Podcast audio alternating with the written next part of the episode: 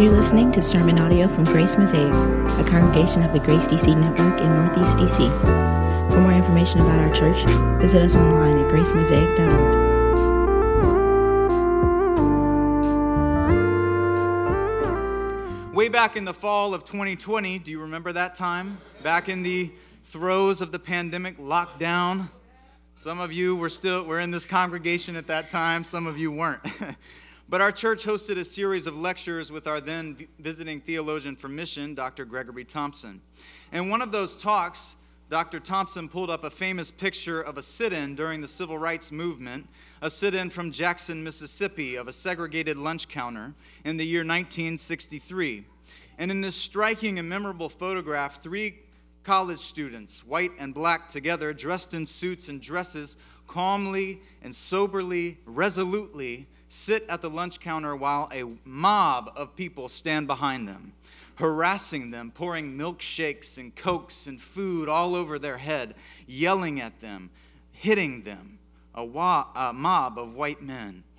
And we looked at that picture, and Dr. Thompson asked this question How did these people get like this?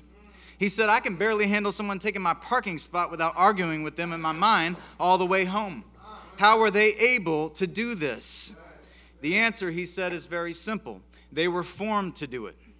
They were formed to commit that practice. And he said, I don't mean that in some sort of merely mechanistic way, but that they had submitted to a process and a community that formed them into these kind of people in preparation for these kind of acts that took place in Jackson and all around the country young men and women who were formed in the ways of love, in the ways of nonviolent resistance, in the ways of suffering. But they were formed to become lovers and nonviolent militant warriors for love by a young pastor named James Lawson. James Lawson was one of the great practitioners and philosophers and architects of the civil rights movement as we know it the freedom rides, the sit ins, so many demonstrations. Martin Luther King called James Lawson the greatest theorist of nonviolence in the 20th century. He was the human force behind the formation of those students who took those radical postures of suffering and resistance, right? He himself had spent a decade of preparation to form himself and form others into this kind of way of suffering and bearing witness of love. He had studied New Testament social ethics. He had studied nonviolent philosophy, and most of all, he had studied the life of Jesus Christ, a life of resistance but nonviolence. And he had begun this work five years before in, in a red brick sanctuary of First Baptist Church of Nashville, Tennessee. He ran these training drills with these students where they literally ran drills of simulated experiences of people yelling at them, of people being violent with them and the men and women who were formed in that room would become revolutionary world changers. People like John Lewis, people like Diane Nash, they were formed in that little old sanctuary in Nashville. And Dr. Thompson summarized this movement and how it formed people in five points. He said it gave these students an imagination for dreaming the kingdom, meaning they had an imagination for a different social order than the one that they lived under. He said they didn't just put on their ties and suits and let white people be mean to them uh, as a form of uh, politics. They actually were trying to embody a politics of redemption. James Lawson said, We were from another world. He gave them, secondly, a mind for understanding the world, the prevailing philosophies, the status quo of how people were thinking and living. He gave them, third, a heart for embracing humanity, nonviolent resistance of people, not demonizing them or being violent with them, but loving them enough to resist their own evil and ignorance. Fourth, he gave them a capacity for enduring suffering. This work, this worth of birthing a new world, would take themselves, putting them in postures where they would suffer. And lastly, he gave them a community for nurturing growth, a community where people could be formed for this kind of demonstration together. See, James Lawson knew that he couldn't form these students. He had to form these students before sending them out into the wild of the buses and lounge counters and, and voter registration drives because he knew that this the kind of opposition they face would prepare would, would they would be faced with so much suffering. He knew that the violence and vitriol and evil awaiting them in Nashville or Jackson or wherever this fight would be fought. he couldn't send them out into this kind of world unformed for that opposition. It would be like sending someone on a backpacking trip with no backpack and no supplies. It would be like Reverend Dr. Irwyn Ince handing one of us a 32 kilogram kettlebell and asking us to do a Turkish get up before leading us through all the steps of all the different kettlebells on his torture, I mean, training program. See, a good trainer or a good coach has to form you in a capacity for suffering. Because it's only through the points of pain and physical exercise that you meet the points of growth and transformation. The Church of Jesus Christ is called to form people for a life of bearing witness to a different kingdom the kingdom of God, the kingdom not of this world or from this world and form them with a capacity for enduring suffering whenever it comes. Well, here we are, and we arrive at a catalytic point in the book of Acts. What happens here in Acts chapter 6 and 7 is going to have a ripple effect through the rest of the whole entire book. And Pastor Russ and I will treat these two chapters in tandem this week and next week. This is a moment of great testing and suffering for the church, beginning with Stephen, the first martyr of the Christian movement, who displays an example, a kind of example of suffering and witness that will be followed by many after him. One of our last sermons, we dealt with the internal conflict of the church that arose with the Hellenist widows. And now we come to external conflict the church's witness coming in conflict with the powers that be wherever the church is. I want to ponder this brief text today through two points the training for bearing witness and the test of bearing witness. The training and the test. We are first introduced to Stephen only a few verses before this. We don't know very much about him, other than he is a Hellenistic, that means culturally Greek, Jewish man. Stephanos who has joined this movement called the Way. He has become a follower of the Way, those professing faith in Jesus of Nazareth, those holding to Jesus' words and his commands as the Messiah of God's people. Stephen is a proven leader in the community and was just appointed one of the first deacons of the church, beginning in Acts chapter 6 that we looked at two weeks ago together.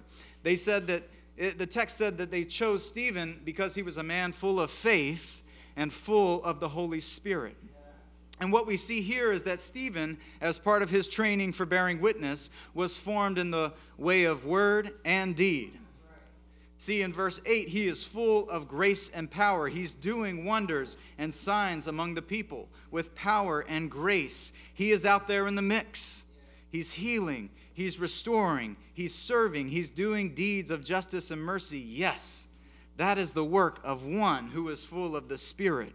But also, we see in verse 10 that He was speaking the Word of God, that He was speaking the wisdom of God, so much so that the hearers and those who he was debating with and contending with and proclaiming to could not withstand the wisdom and the spirit with which he was speaking. See, Stephen was attaching word to deed.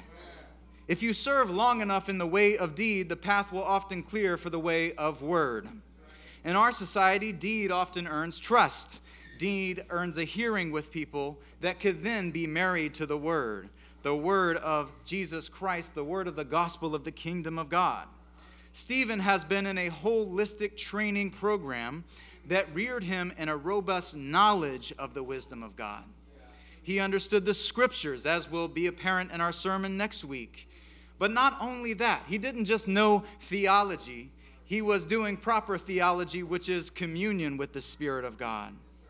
He was in deep communion with the Spirit of God. As the text reveals, so much so that the opponents could not withstand the reasoning. He understood how they thought, he understood how to answer them according to their own arguments, but also to winsomely and forcefully and with boldness contend for the kingdom of God. So he was formed for word and deed as part of his training. As part of his training, also, he was formed with a capacity for enduring suffering. Because Stephen, at his posture and who he's speaking to, is getting himself in some trouble. He is engaging in socially, religiously, politically risky business. See, just because you're full of wisdom doesn't mean your life is going to be safe. Sometimes wisdom will take you into the most dangerous of places because wisdom is being conformed to the way of God. And the way of God will sometimes be countercultural and in deep conflict with the way of the world. But He is bold, He is courageous, He is determined. We are tempted to look at Stevens and see them as the exceptional cases who plop out of heaven ready for the courageous work before them. But we have to remember that Stevens are not born, Stevens are made. Stephen was formed within the young movement called Tain Odon, the Way, eventually Christians in Acts 11. The followers of this movement had been told that the kind of event Stephen was undergoing, they had been told it was coming. They were prepared in literal drills, we could say, ready to occupy that space. He was part of a community that prepared him for this test in his life. You see, the original movement leaders, called the apostles, had been in training with their teacher and master Jesus for years. Consistently, their teacher had predicted not only his own suffering, but also their suffering.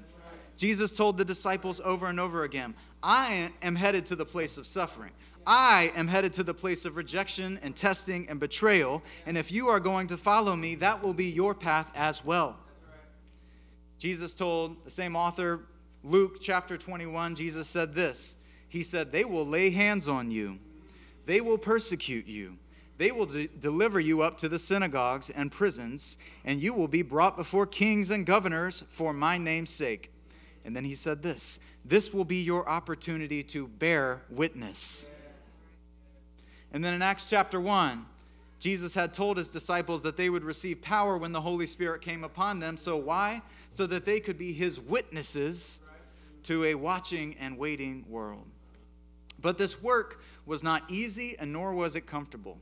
This is about like the third arrest narrative in the book of Acts. And just a couple of chapters before, in chapter 4, Peter and John are arrested and they're brought before the council. And eventually they get to escape at that time and they're released from that experience. But afterwards, it reveals that the church had a prayer meeting after that time. And here's what they did they prayed to God and asked for help. And they said this Lord, look upon the threats being made against us, and grant your servants to continue to speak your word with all boldness while you stretch out your hand to heal, and signs and wonders are performed through the name of your holy servant Jesus. Stephen was formed in a prayerful community. Not just an activistic community, but a contemplative community. A prayerful community that relied upon the boldness, grace, power, and sustainment that did not come from their own abilities, their own intuition, or their own courageousness. It came from God's enablement. The power belonged to God. That's the same thing the text emphasizes for us again here with Stephen. The Lord is with them, him. He is speaking in the Spirit. He is operating out of grace, out of power. This is divine language. This is what God has given to Stephen. So that's the training co- program that came upon Stephen before the test came upon him. You cannot look at the great saints and martyrs of church history like Stephen as isolated, strong individuals. Again, no. They are products of their community of faith and they are conduits of God's power and presence and word. Now, that's the training. Let's look at the test that befalls Stephen. Stephen's opposition is a multi ethnic collection of perhaps formerly enslaved Jewish members of a synagogue, a Jewish religious community. And as Stephen's public ministry has spread, they have become aware of it, evidently, and have become aware that what Stephen is proclaiming has direct effects upon their system of belief the temple, the law, the custom, the whole supporting cultural structure. So they gather together the powerful structures of religious leadership the elders and the scribes, the Sanhedrin. The Sanhedrin is the same council whom Jesus himself had appeared before in a mock unjust trial. The gospel of the kingdom of God come in Jesus was at odds with the religious, social, political, and economic order of the day because these things were wed together. To speak against temple, to speak against law, or to speak against, uh, to speak rather of their fulfillment in Jesus Christ, was affecting people's religious identities, their social identities, and their economic status. And in this case, yes, it was a multi ethnic representation of the Jewish religious social order, but the fact is that this kind of resistance befell and befalls the church wherever it goes, as long as the church is faithful to the proclamation of the words and deeds of Jesus Christ. Stephen's model of resistance, of bearing witness, and eventual martyrdom will become an example for generations of Christians after him. Just in that same generation, James and Peter and Paul, all of them would be put to death by Roman authorities. In the next generation, the second century after that, Ignatius and Polycarp, Syrian Christians who were formed themselves directly under the apostles. Tradition says that Polycarp was an apostle of the disciple John. They are both martyred at Rome because of their Christian resistance to the imperial religious, social, economic, and political order. A century later, uh, Potamiaena, oh, I forgot her name. Yep, Potamiaena is an enslaved woman in Alexandria, Egypt, who refused to offer her body to her Roman master and so was martyred. Her witness was so inspiring that it inspired the conversion and eventual martyrdom of the Roman guard who was imprisoning her, Basilides. All the way to San Perfecto, a Spanish martyr under Islamic rule in 9th century Iberia. All the way to Wang Mingdao, a Chinese pastor of the 20th century who, along with his wife, suffered 35 years of imprisonment from 1955 to 1980 because of his refusal to compromise with communist secular authorities. All the way to February 2015, when 20 Egyptian Coptic Christians and 23 Ethiopian Orthodox Christians were martyred on a beach of Libya because they refused to compromise their faith and to uh, denounce their faith in Christ. And as they were killed on video in a propaganda video released by ISIS, you can hear them crying out, Oh Lord Jesus, as they are killed on the beach in Libya and a migrant worker who was with them from the country of Chad was not a Christian, but upon hearing the witness of those beside him, he cried out, Their God is my God. We see this pattern over and over again in the history of the church. Christians who are faithful to the proclamation of the kingdom of God that come into direct conflict with the powers that be wherever it falls. It's not a problem that uniquely befell the church in a Jewish setting, it befalls the church in any setting. The church, when it is most faithful to Jesus, forms communities ready for suffering and testing and bearing countercultural witness. But it's hard to discuss this in our context, isn't it? Even as I bring up those stories of resistance and martyrdom, maybe some of you are uh, unhealthy, uh, uh, you're uncomfortable with this paradigm coming into our American context.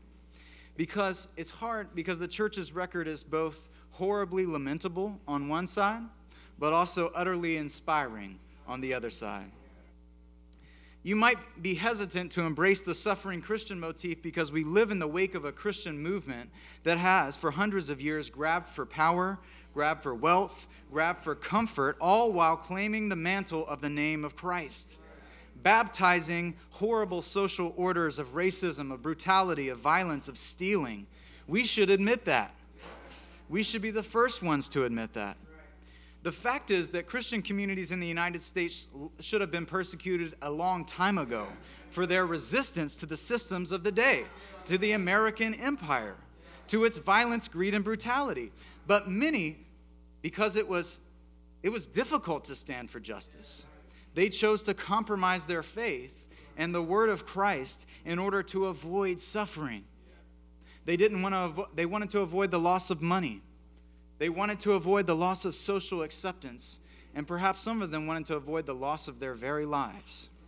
For white churches and white ministers and white Christians who stood against the racist social order of the day, they suffered. And we should remember their witness. We should not just say that Christians were, uh, they all had blind spots, which is passive language. There were Christians who resisted. And indeed, we sit in the heritage of those black and brown Christians in America who resisted because of their faith. Those Christians who chose to be witnesses for Christ's kingdom by resisting the idolatry and the evil of their day. I think prominently about those generation and those saints of American Christians who resisted, many of whom to the point of shedding their blood. And in fact, as I've dwelled on the subject this week, we might say that the Christian communities that are most faithful to Jesus and his way are those who form their people not for comfort and power and affluence, but who form their people to be ready for resistance and suffering. Back to Stephen's test. The opposition to Stephen cannot find a way to attack the substance of what he is saying. Because again, he is contending with clarity. He knows the scriptures, he loves the Lord. He actually loves the temple and the law and their place and time. But he is, uh, he is proclaiming God's fulfillment in the kingdom. So, because they can't attack the substance of who he is, they start to attack his character. Then they, against the true witness of Christ, bring forth false witnesses, false martyrs, to lie on him by saying that he said Jesus will destroy the temple. In fact, Jesus never said that. Actually, Jesus had never uh, Jesus never said that. Stephen never said that. So they don't deal with his arguments honestly.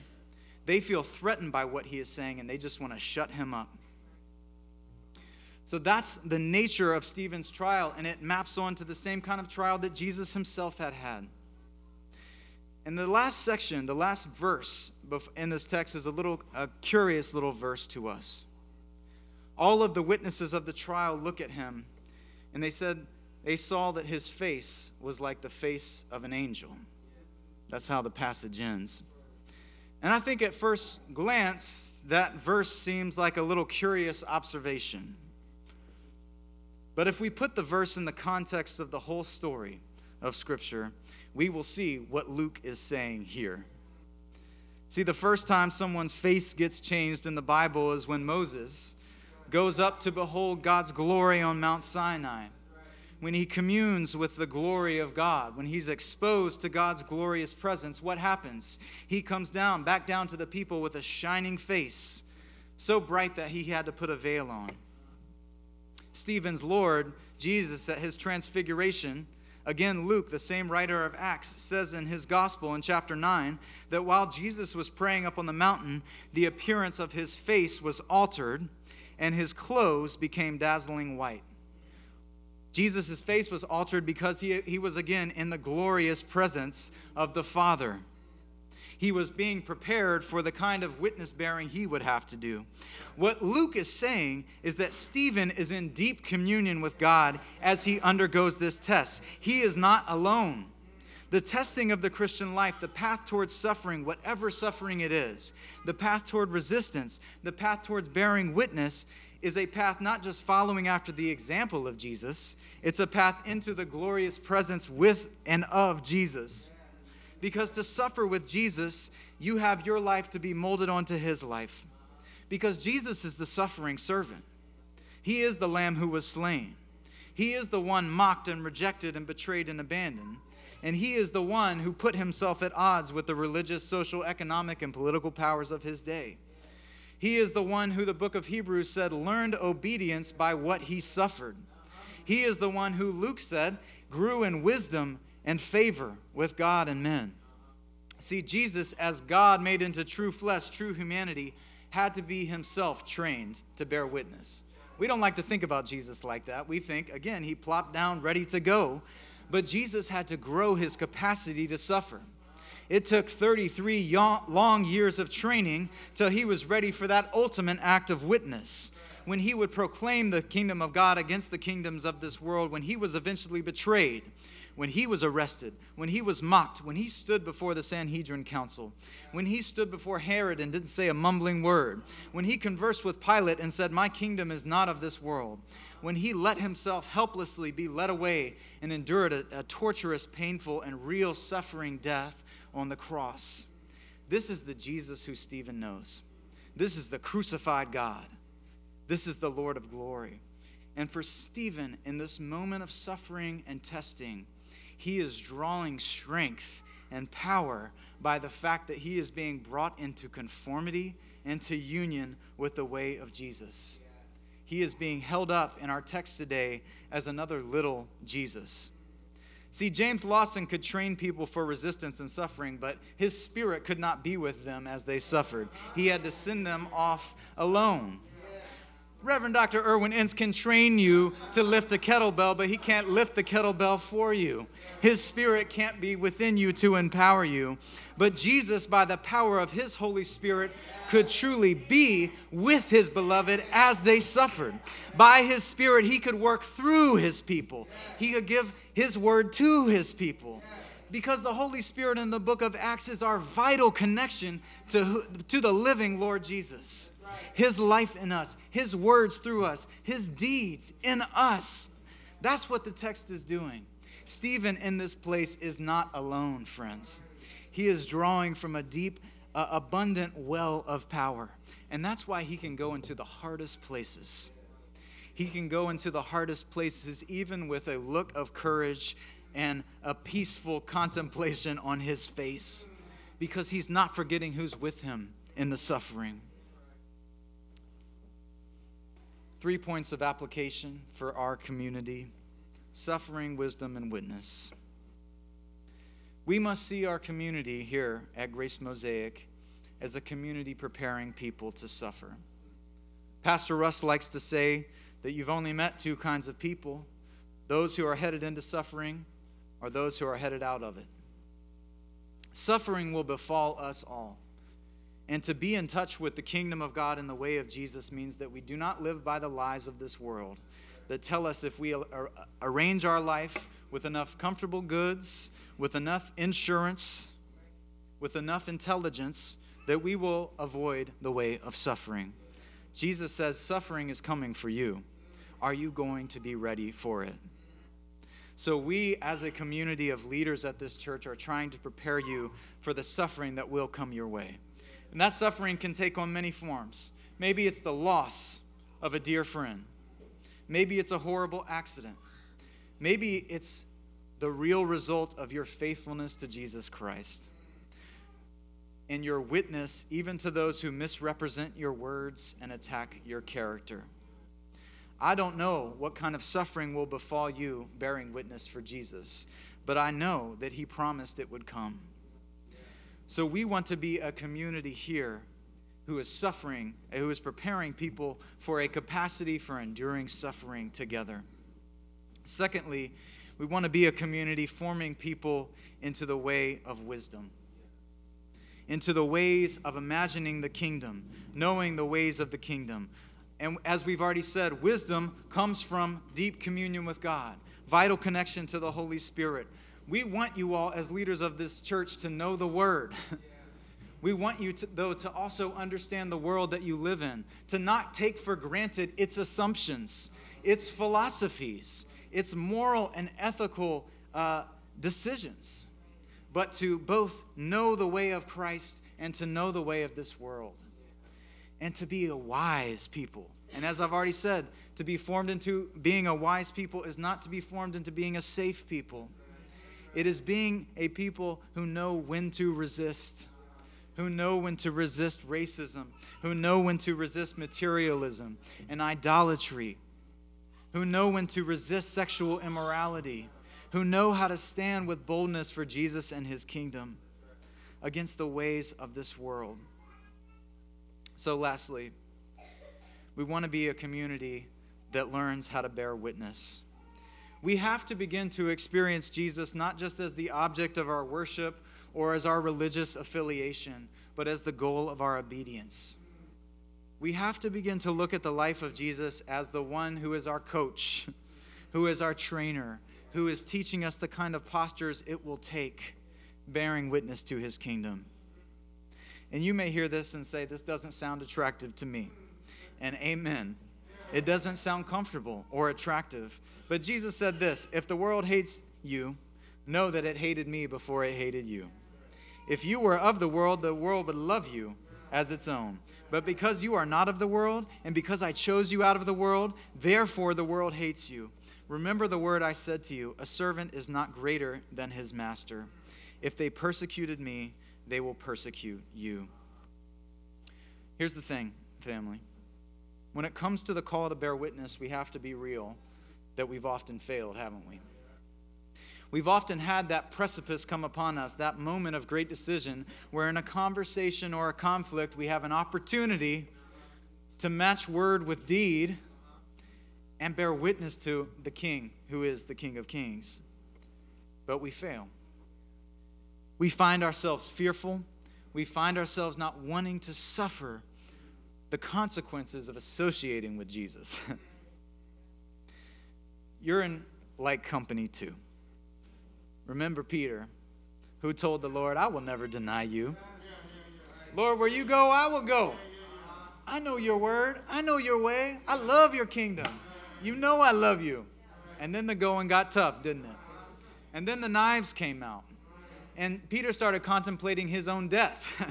Peter started contemplating his own suffering as he looked at what was about to befall Jesus and anyone associated with Jesus, and he dropped off. And he was asked three times, Yo, you with him? Nah. No, no, no, no. I'm not with him. You don't just come from a family of martyrs who are faithful Christians, you come from those who fail.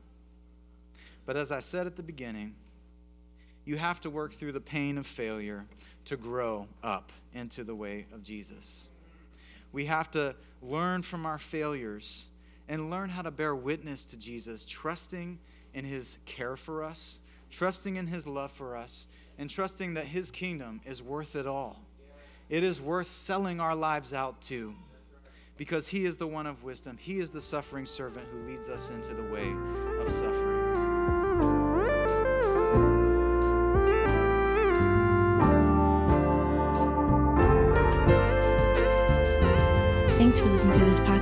Grace Mosaic.